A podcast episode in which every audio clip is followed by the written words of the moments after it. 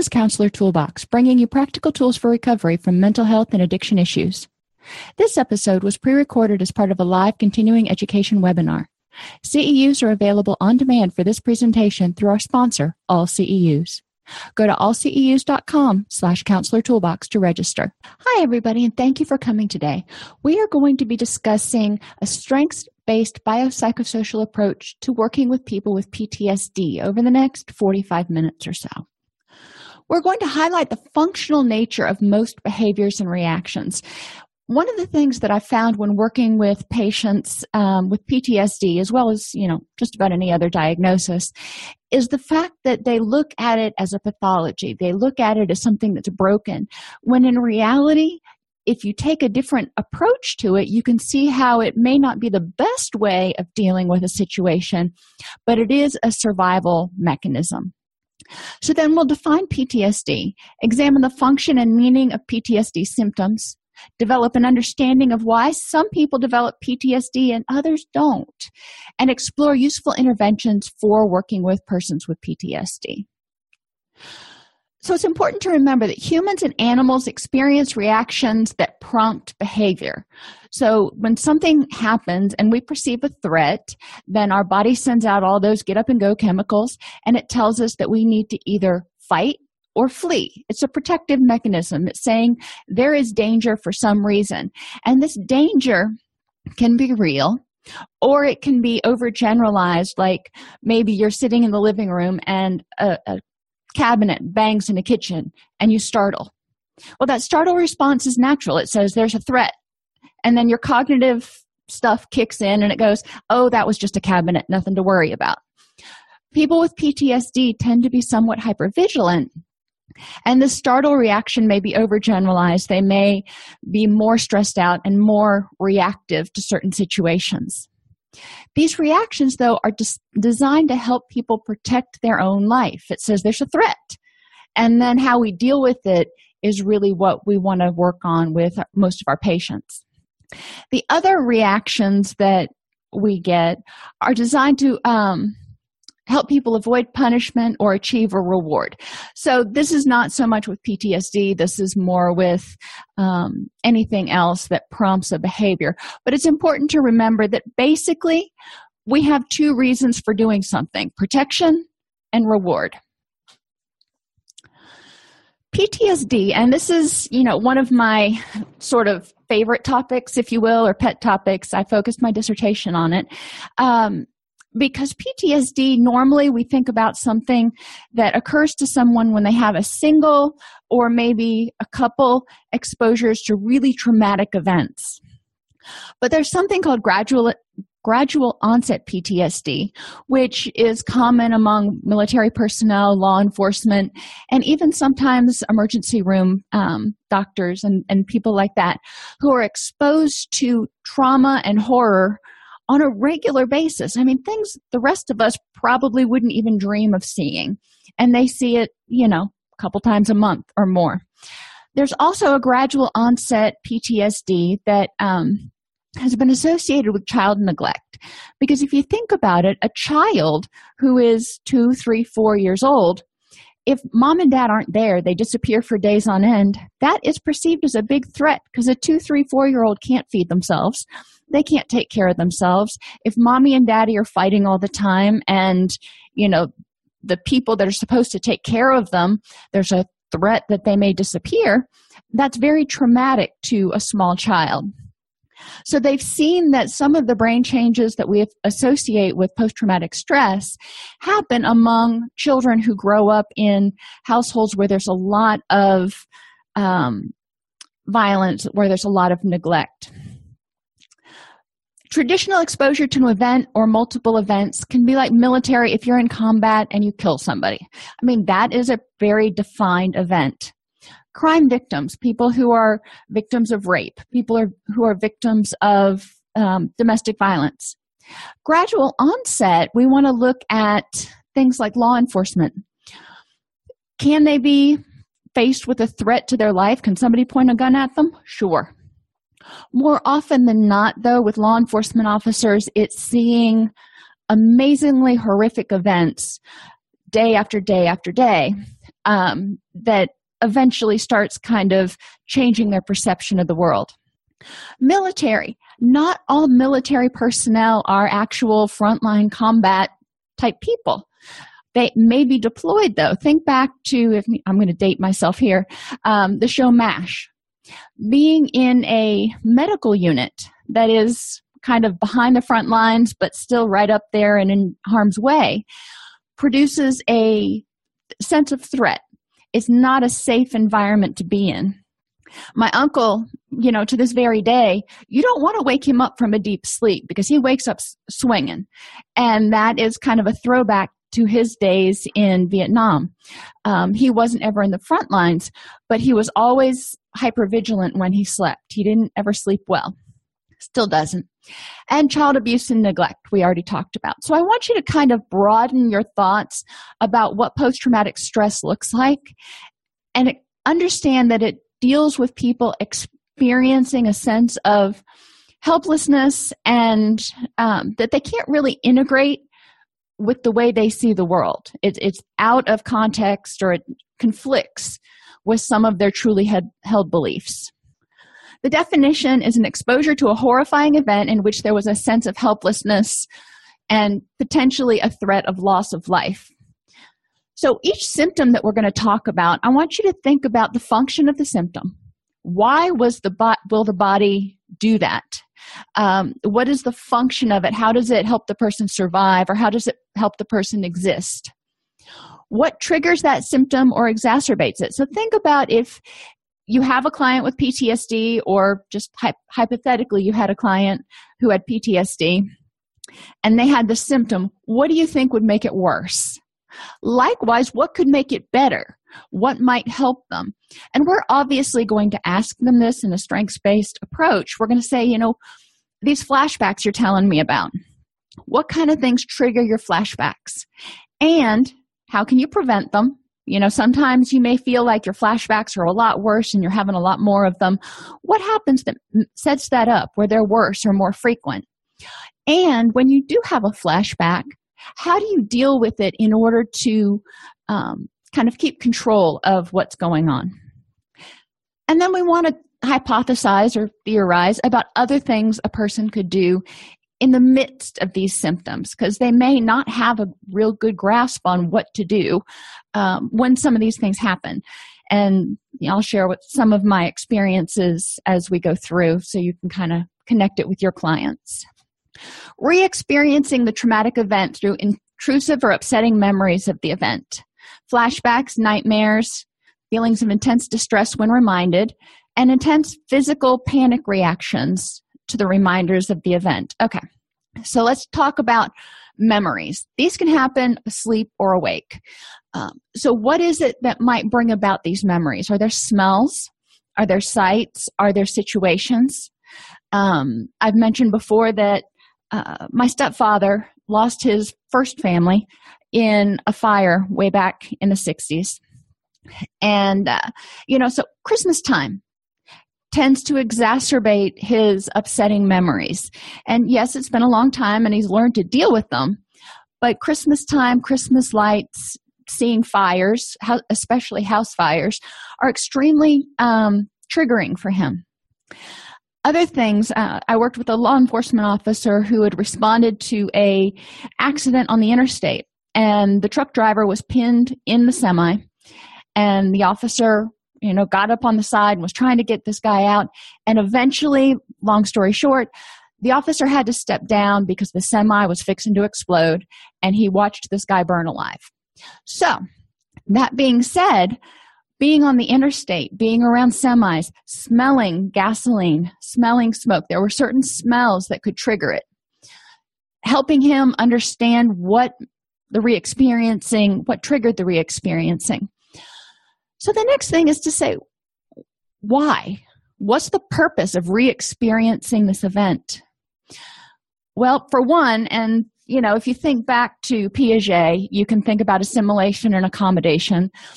Whatever happened didn't fit with your worldview. I mean, that was just so out out in left field that you would ever have to step away from somebody who was getting ready to die, or you know, that you would ever come home and this would be part of your life. So, having to figure out how to integrate that is one reason why it may come up because it's not, you haven't made sense of it yet. The other reason we might look at it is to say that um, this situation did produce a huge sense of helplessness. And your brain says, you know, we really don't want to do that again. So if you smell this, this smell, it tells you that there's a potential for danger. And we don't want to go towards danger. We want to go away from danger. So you need to get out. So it's kind of a constant reminder of you need to protect yourself working with clients and cognitive processing therapy is very helpful with this um, among other things but helping clients be mindful of what is going on with them helping them stay anchored in the present and helping them make sense of what happened. And this is what we can do in counseling. This is kind of where our function kicks in. Um, and how that situation whatever it was is different from now. Because that situation was awful. And i'm not going to take that away from them. I'm going to let them process that however they need to and we're going to talk about that a little bit later. But i do want them to look at right now the reaction that they're having is it logical you know if they're on the interstate and they're stuck behind a semi and it's a traffic jam and they start smelling exhaust fumes is it a rational reaction to get in a panicky state it takes time for people to learn to kind of counter condition some of these automatic thoughts, but helping them become aware. Nightmares is another huge one for a lot of people with uh, PTSD. And when I ran a clinic um, or a program in one of my clinics for veterans, they would often wake up in the middle of the night with these awful night terrors and be disoriented to where they were. So, talking about what makes the nightmares worse you know it watching certain shows before bed um, you know medications lack of medications alcohol uh, what is it that may make these nightmares come become more vivid and more frequently sometimes just stress can make that happen. But also having a plan in place for okay if you wake up with a night terror what can you do to mitigate this reaction? Sometimes you can create a nightmare. If you go to bed and you're so afraid you're going to have a nightmare you either a may not sleep well or b you may kind of talk focus on it so much that you talk yourself into it so one of the things that we would do with our patients that had the night terrors they would always be able to have a night light in their room so they could see. They could get oriented um, visually as soon as they woke up. Um, we would have them you know keep a light by their bed that they could turn on. We would have them make sure before they went to bed they had relaxed and focused on something other than the trauma and other than worrying about having a nightmare. Obviously, um, the more stress they were under, or if they happened to be dealing with this issue in group, in therapy at that point in time, we knew that that might bring it more to the surface. Being aware that, okay, it might happen, and how to deal with it cognitively was self helpful to a lot of people because they felt a little bit more in control even if they did have a nightmare when they woke up they felt like they were able to kind of get back in contact with the, the immediate time and place a little easier symptoms of avoidance and emotional numbing avoiding reminders of the trauma well, it makes sense. If something reminds you of the trauma, you're not going to want to go back and remember it because that was probably one of the most horrible days in your life. Totally makes sense. Now, if you start trying to avoid every single reminder and every reminder of a reminder and every reminder of a reminder of a reminder, then eventually you're not going to be able to go anywhere. So, we need to help people identify what these reminders mean and figure out how they can deal with them in a meaningful way if a parent's child drowned in a swimming pool you know horrible day just extraordinarily traumatic they can't avoid seeing water the rest of their life. So we need to say okay what is it that you're going to do to help you stay focused in the present? And you know we can we're going to deal with all the stuff around that situation no doubt.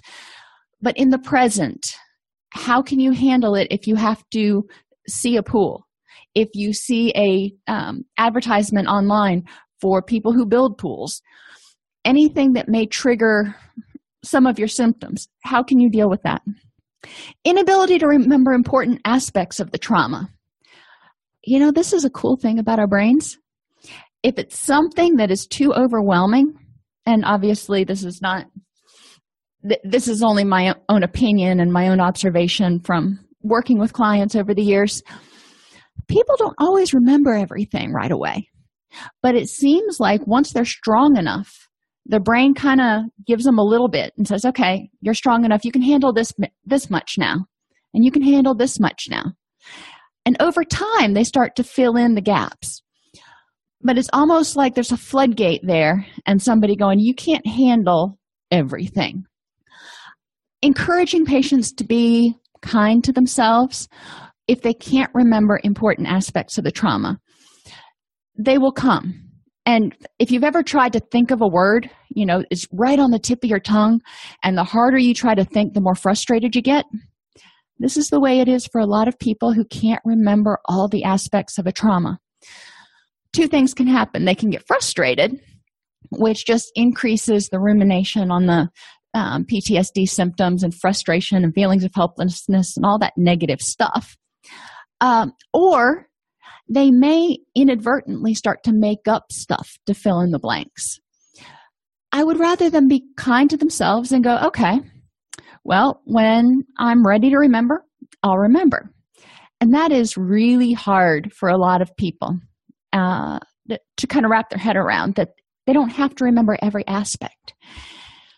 I want them to stay focused in the present. I want them to tell me how is this trauma affecting you right now? How is it impacting your daily life? And then, you know, the other aspects, the details, may or may not be important in resolving the trauma, but let's focus on right now. And then, as you feel stronger, as you feel happier, as your coping skills get stronger, then, you know, we may revisit it loss of interest in activities and life in general. If you are constantly hypervigilant, if you are constantly being reminded of the trauma, if you're stuck back at that awful day, at that awful time, yeah, it's going to be hard to be interested in other activities and enjoy life. There's going to be some depression there.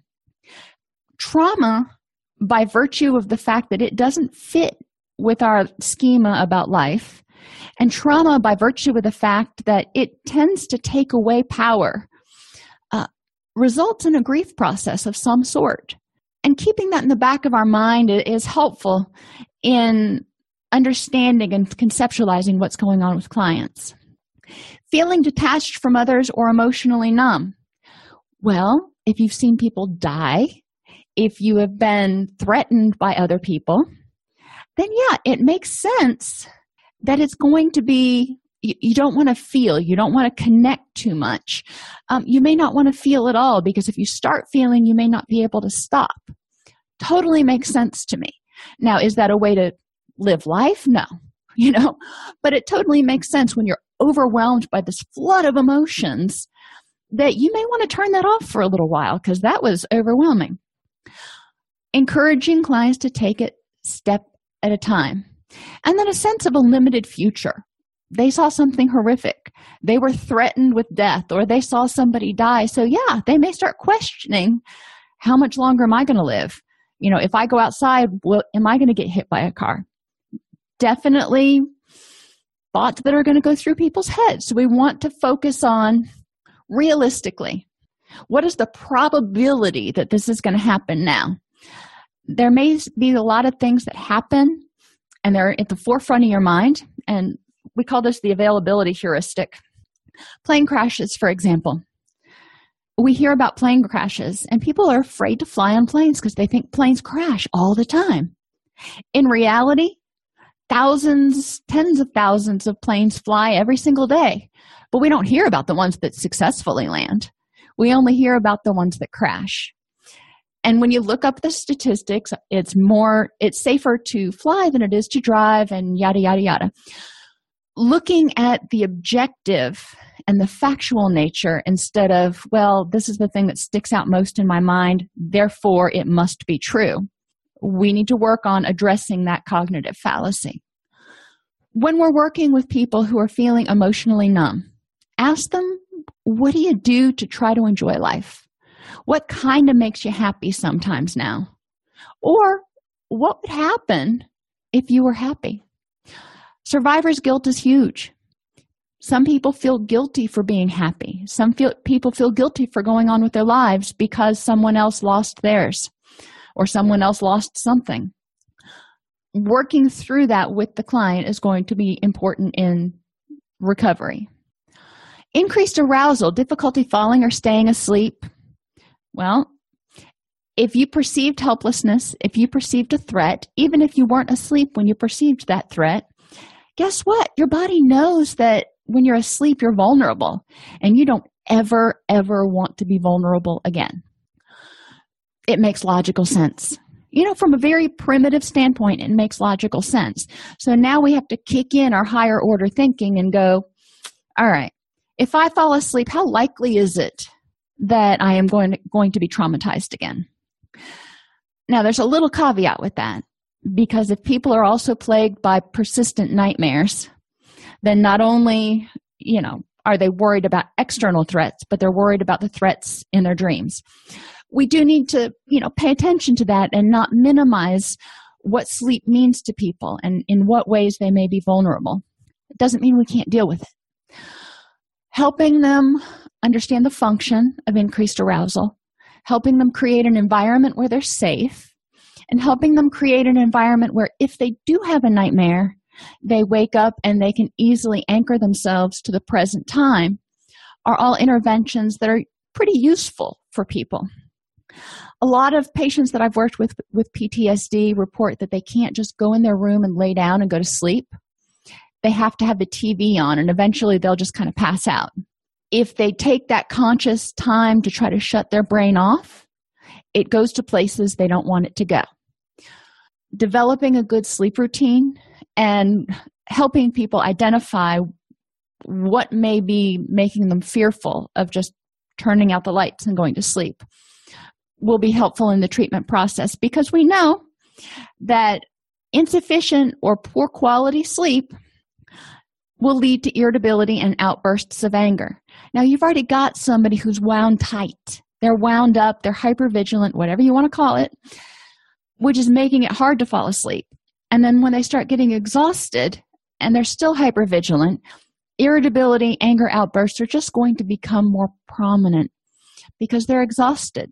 They can't sleep, they can't relax, they're feeling helpless, they're feeling a little hopeless at this point. Don't blame them you know I, I got that. So how can we work on this?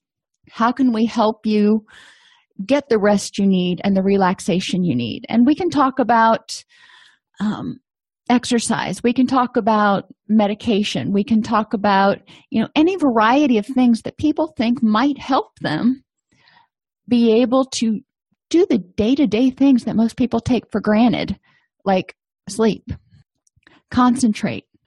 When you are hypervigilant when you are aroused when you are constantly on on on alert for a threat you can't focus on one thing. You're scanning. You're constantly scanning. If you're not scanning with your eyes you're scanning with your ears.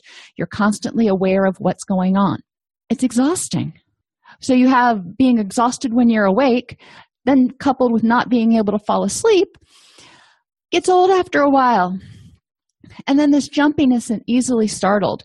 When things go bump, when a car backfires, when somebody screams, whatever the trigger is for that person, it can start to be generalized. One of the things that we notice is that the more different whatever it was that startled you is than your current situation, the more of a startle response there is. So, for example, if you are in the library and somebody drops a bunch of books on the floor and it makes a loud crash, you're probably going to jump three feet out of the chair.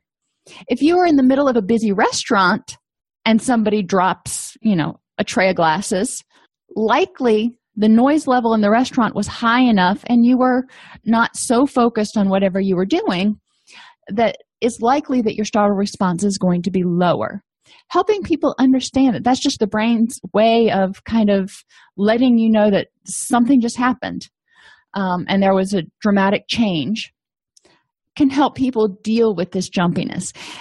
And it there's a lot of other things we're going to talk about but we're seeing that the brain is saying we're on alert. Whatever this was it was unexpected. So i don't know how to plan for it which means i'm just going to stay on constant alert because i want to live. That's what it comes down to.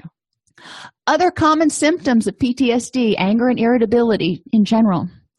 Guilt shame or self-blame this can be survivor's guilt or this can be guilt you know if you did something or the person thinks they did something that they were told not to do. Um, maybe they were told not to drink and drive and they drank and drive drove and they ended up getting into a car accident and seriously injuring someone or killing someone. Or they were told not to talk to strangers and they talked to strangers and got kidnapped or they you know you can hypothesize on all the different ors. You get the point.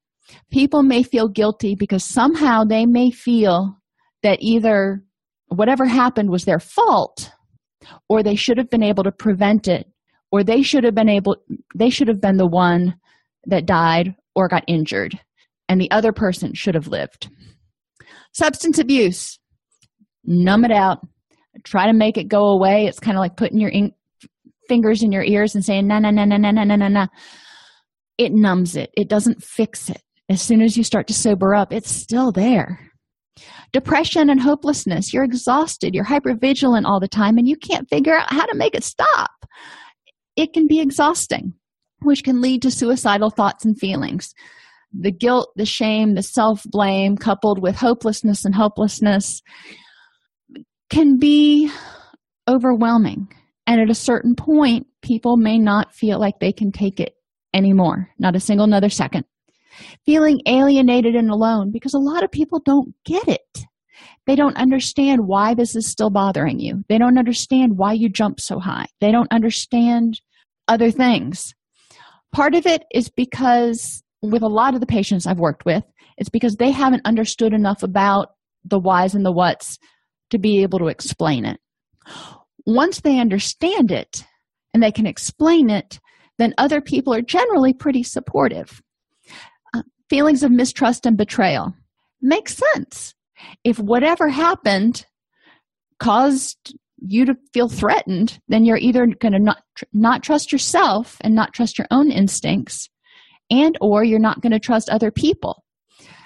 That is a really depressing life to live in or place to be in when you can't trust anyone or anything. And then headaches stomachs problems and chest pain. Panic attacks. Anxiety. Constant stress.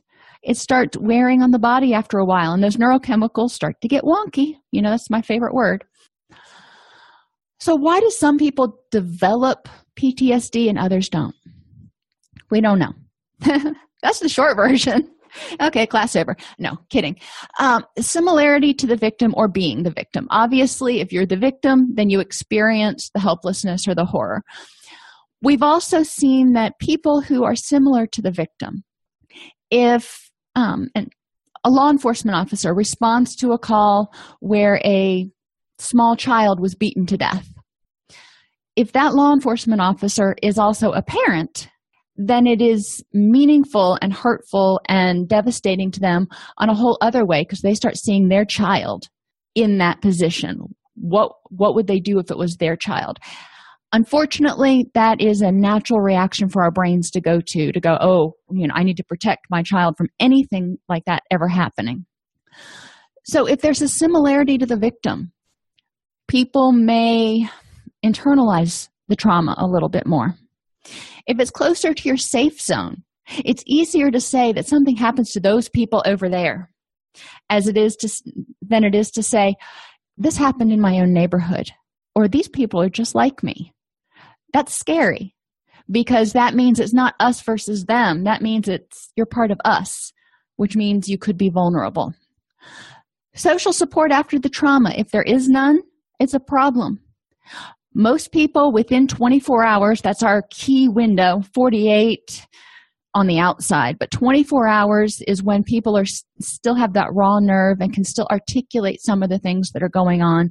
They haven't started compartmentalizing and packing stuff up in the back of their mind. It's vital to have social support after the trauma. It doesn't mean, and this is important, it doesn't mean that it's a time where somebody needs to go through every gory detail of what happened. That's not social support. Social support is somebody being there going, whatever you went through really, really sucked. And I'm here. You want to scream? Scream. You want to cry? Cry. You just want to sit? That's fine too. But I'm here to let you know that you're not alone and you're safe.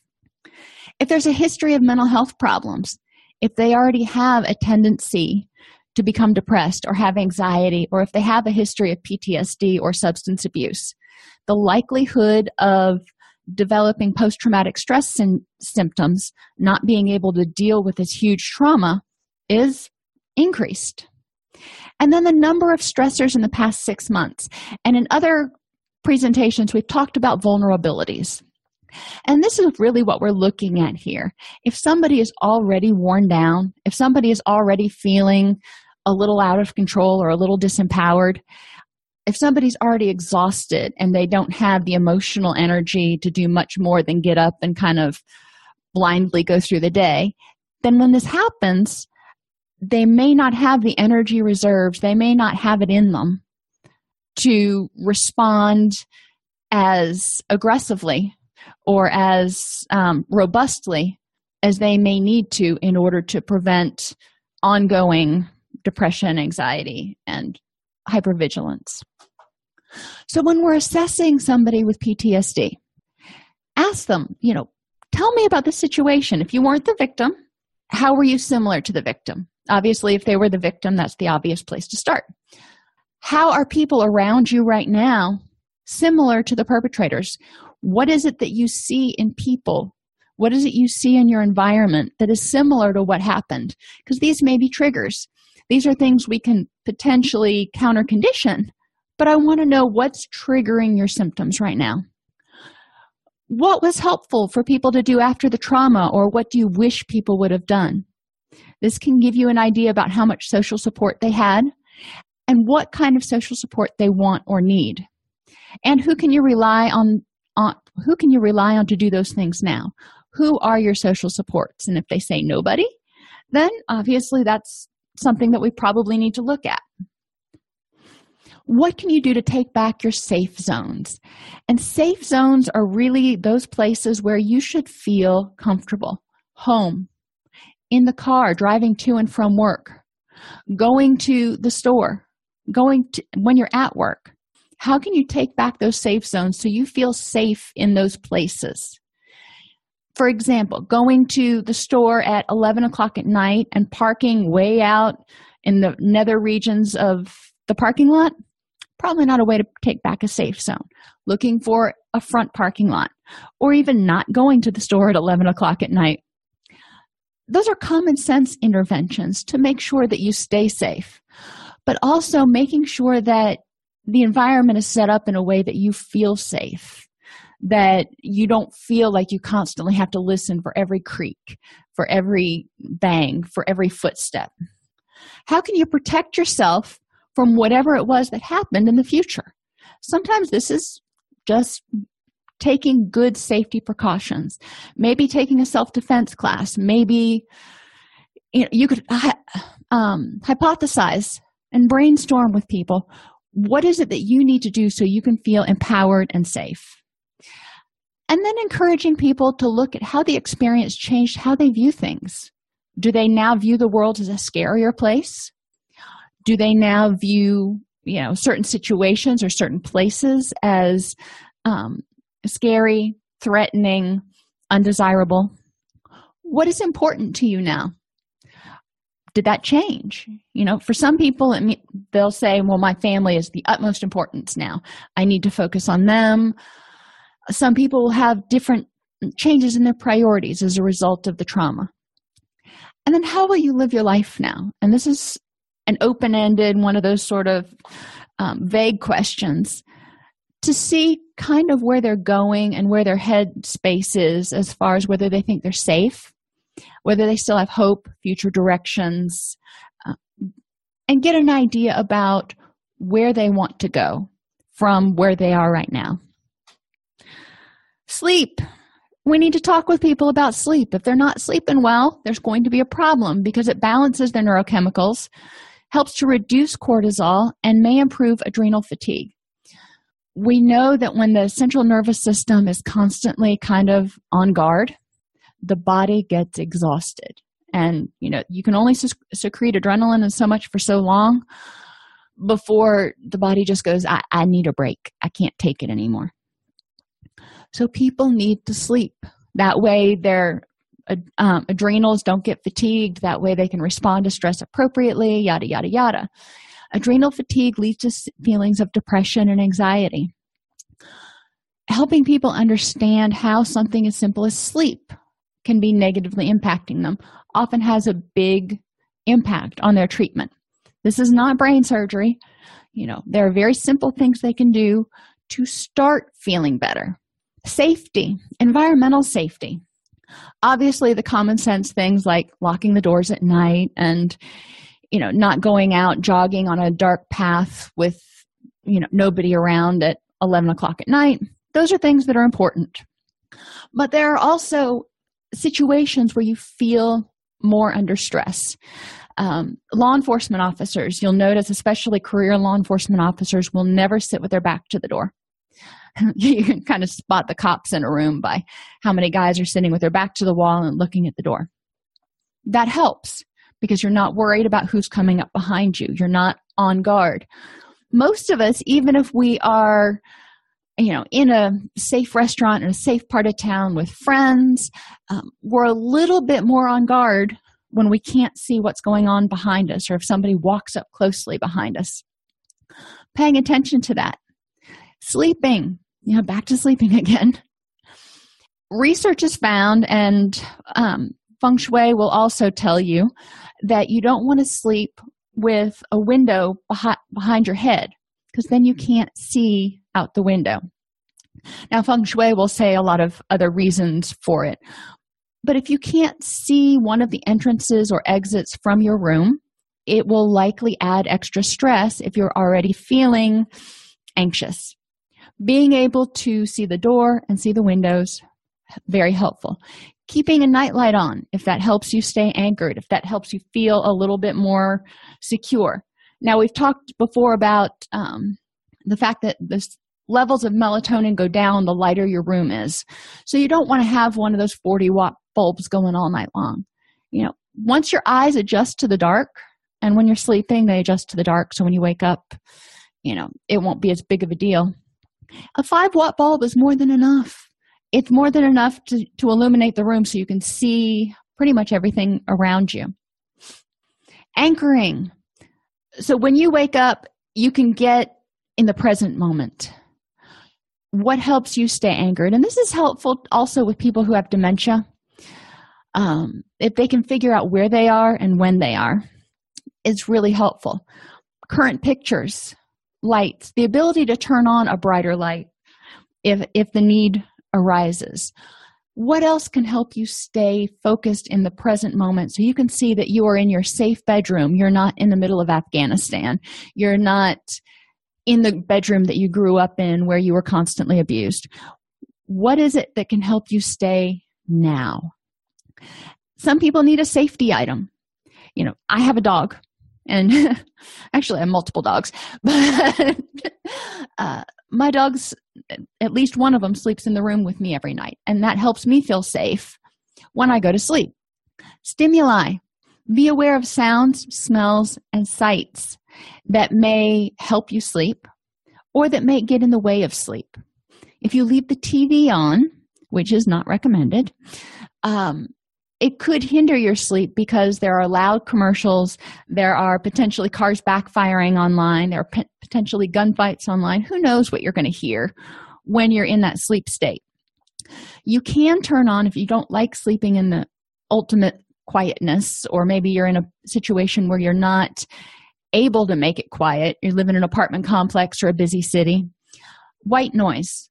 You can get the apps for your iPhone, you can get the little devices that you put next to your bed where you hear jungle sounds, babbling brooks, whale calls, whatever does it for you. Something that can help you lull yourself to sleep. Smells. You want them to be not triggering smells, things that make you happy, things that make you calm, not smells that remind you of the trauma or somewhere you don't want to be. And then sights. What can you see when you wake up? What do you see? What do you see when you're going to sleep? Remember when, you know, you were little or your children were little and they thought the boogeyman lived under the bed. Have, having them feel safe, part of that was a matter of checking the room, making sure that they had a nightlight sometimes, helping them feel safe so they could go to sleep. And then generally, the boogeyman didn't rear its ugly head. Watching Monsters Inc. before bed, not a good idea. Routine. Help people set a routine so their body knows when it's time to sleep and starts secreting melatonin. If they are laying in bed going, I really need to go to sleep, I'm afraid I'm going to have a nightmare, I really need to go to sleep, they're never going to get to sleep.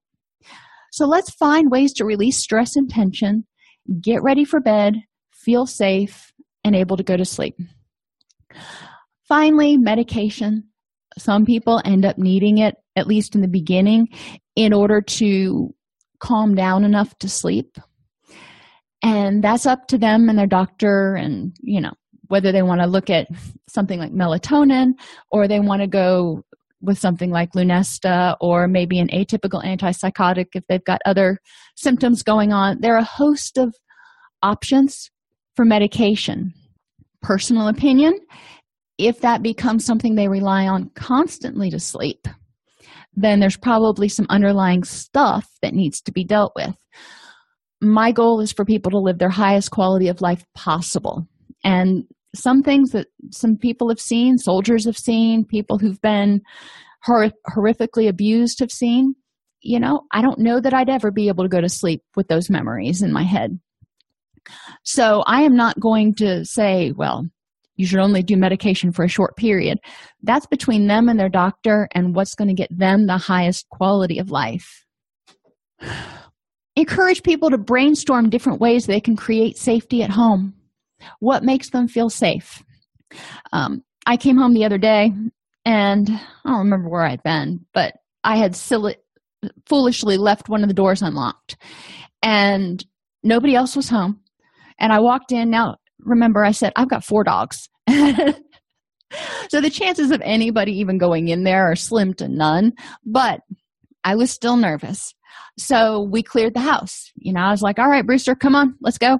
He's my big boxer and he sounds like he's going to eat you. Um, and we went and we looked everywhere and in every closet, and that made me feel comfortable.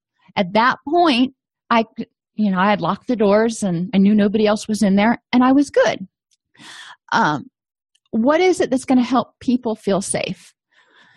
Hopefully they won't have to clear their house every night. But um, you know if they have a dog if they turn on the outside lights before they go to bed if they you know and and let them fill in the blanks. At night i can't stand having the blinds open at night. It just gives me this creepy feeling because i can't see out.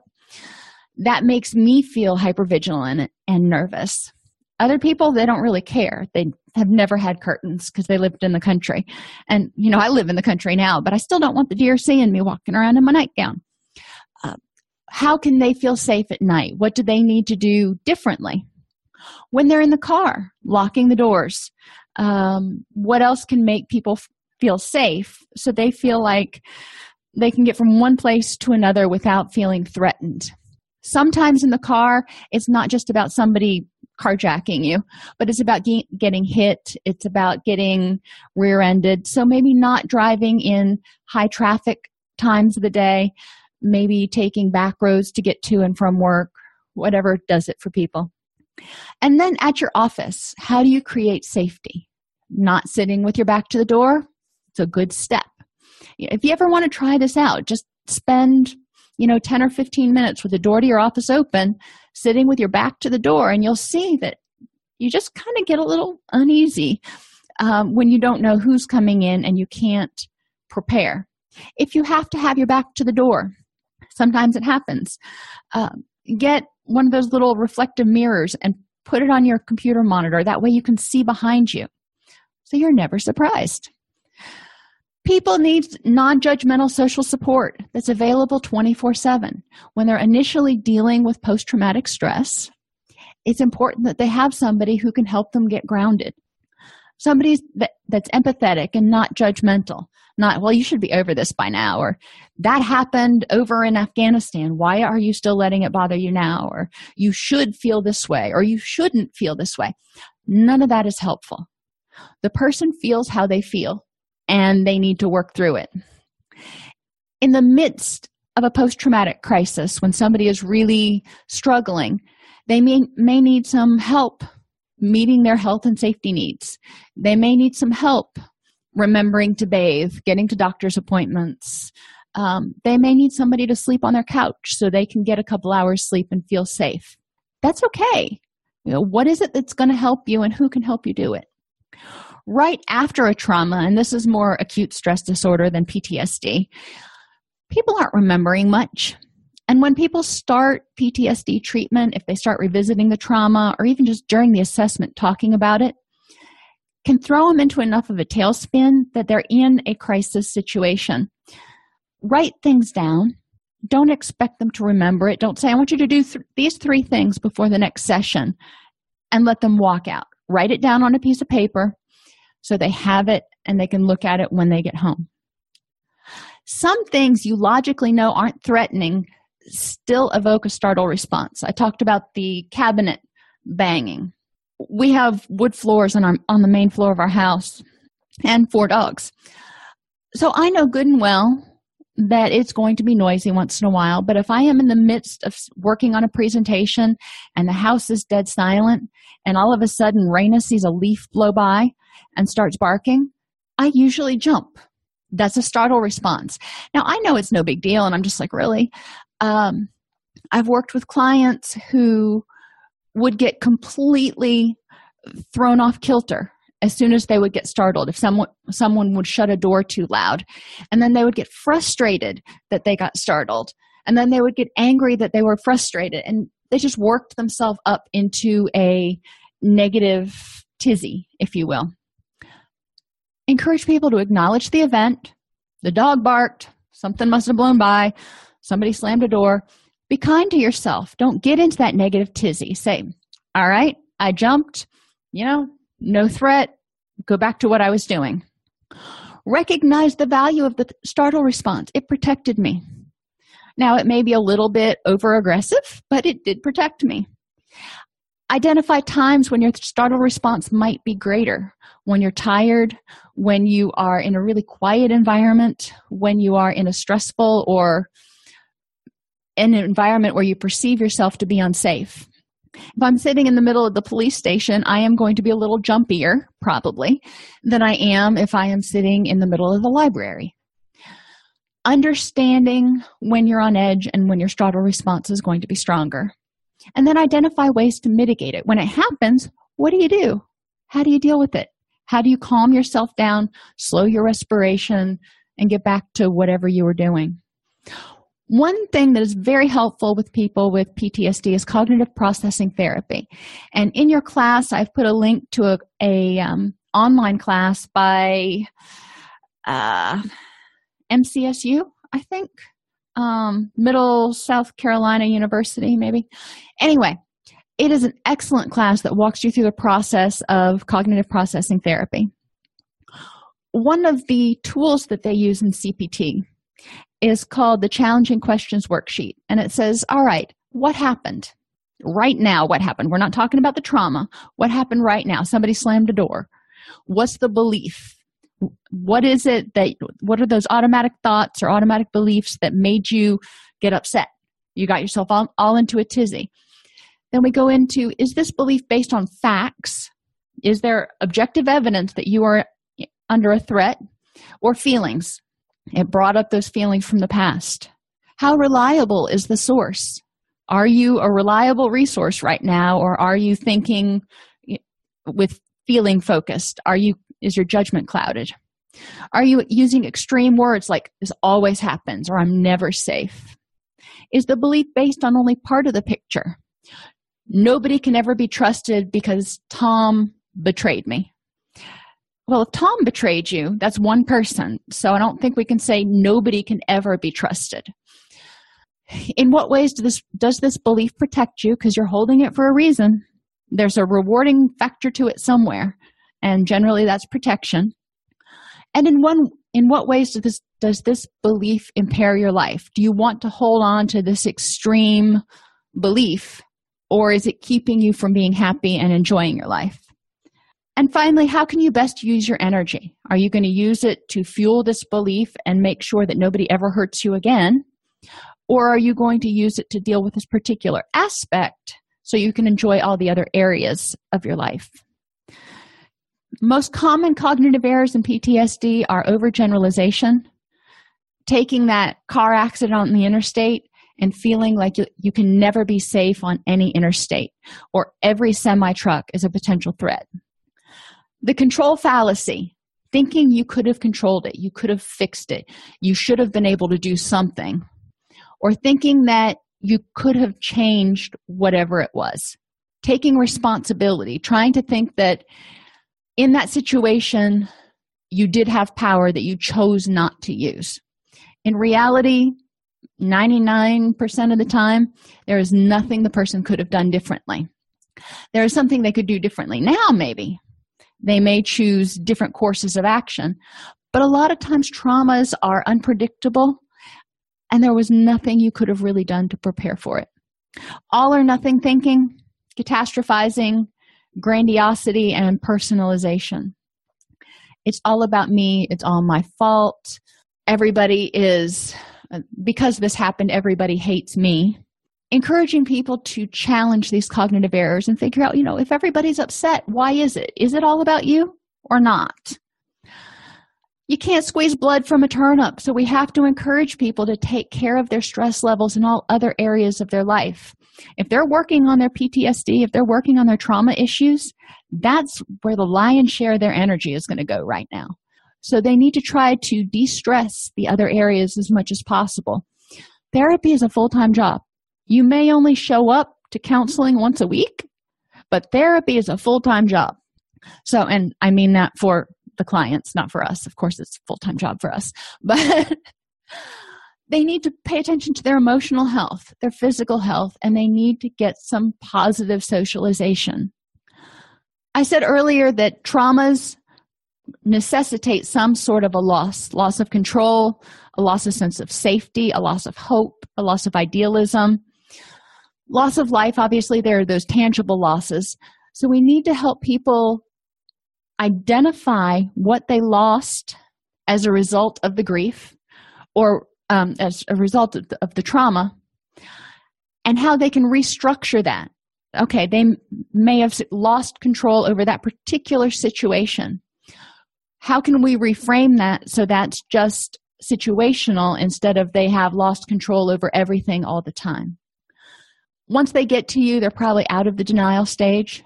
So we need to look at the anger, the depression, and what does it look like to accept that this trauma happened. For each loss, ask people, what about this loss makes you angry? If you lost control, if you lost your hope, what makes you angry about that? How can you get your hope back or deal with it in a healthy way? This anger that you're feeling is protecting you from something. It's pushing people away, it's keeping you from being hurt again what are you still protecting yourself from and how can you integrate that so you don't have to feel threatened all the time? And then remembering that depression signals a sense of hopelessness or helplessness.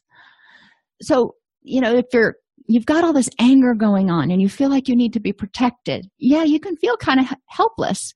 So let's look at what you can be hopeful about and where you feel empowered and how you can create the situation where you don't feel like you need to be protected all the time. How can you be empowered to take control back of your life and of your feelings? So, PTSD can be from a single event or multiple ongoing stressors. Traumatic events can change a people's beliefs about the world in extreme ways. Instead of being totally safe and wonderful, it's a devastatingly scary place. For some people, understanding the function of the symptoms can help them desensitize because they understand that is their brain's reaction trying to protect them. And then they can kick in their higher order higher order thinking and say you know i'm not in danger right now. It can help them modify their beliefs about people about things about life. And it can help them make positive mindful choices so they're not vulnerable to PTSD stressors, PTSD reactions, or PTSD triggers.